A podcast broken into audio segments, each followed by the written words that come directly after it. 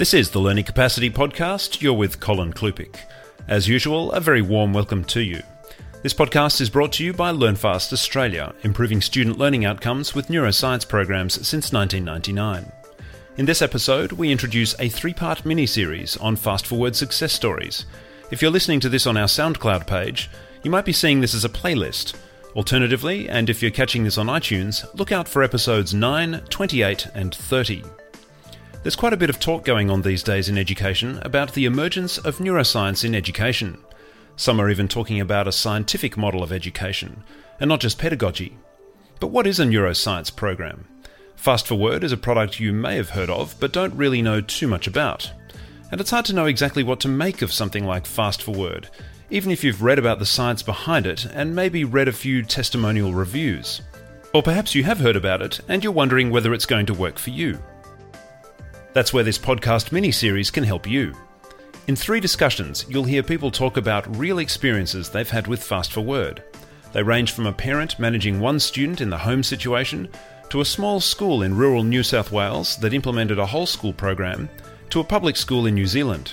Three very different situations, but very real results with real people. And some really great feedback from parents, teachers, students, and principals. Be sure to listen out for how Fast ForWord helped young people with not only academic achievement, but also with their general demeanour, behaviour, and overall approach to school.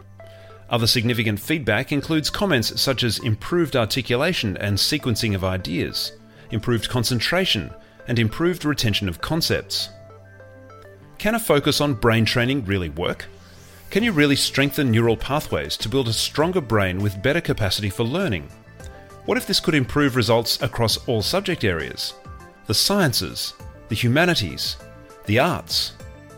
These Fast ForWord stories will bring you authentic experiences and share with you what a difference it can make in the lives of the learners and the people who help them, be they teachers, parents, or caregivers. I hope you enjoy these stories. You don't have to listen to them all at once, perhaps one a day on your way to work or on your morning walk whatever works for you. And once again, listen out for episodes 9, 28, and 30. And of course, if you'd like to give us feedback, send us an email to feedback at learnfastgroup.com.au. Or to learn more about Fast ForWord and LearnFast, visit learnfasthome.com.au, where you can also subscribe to the blog.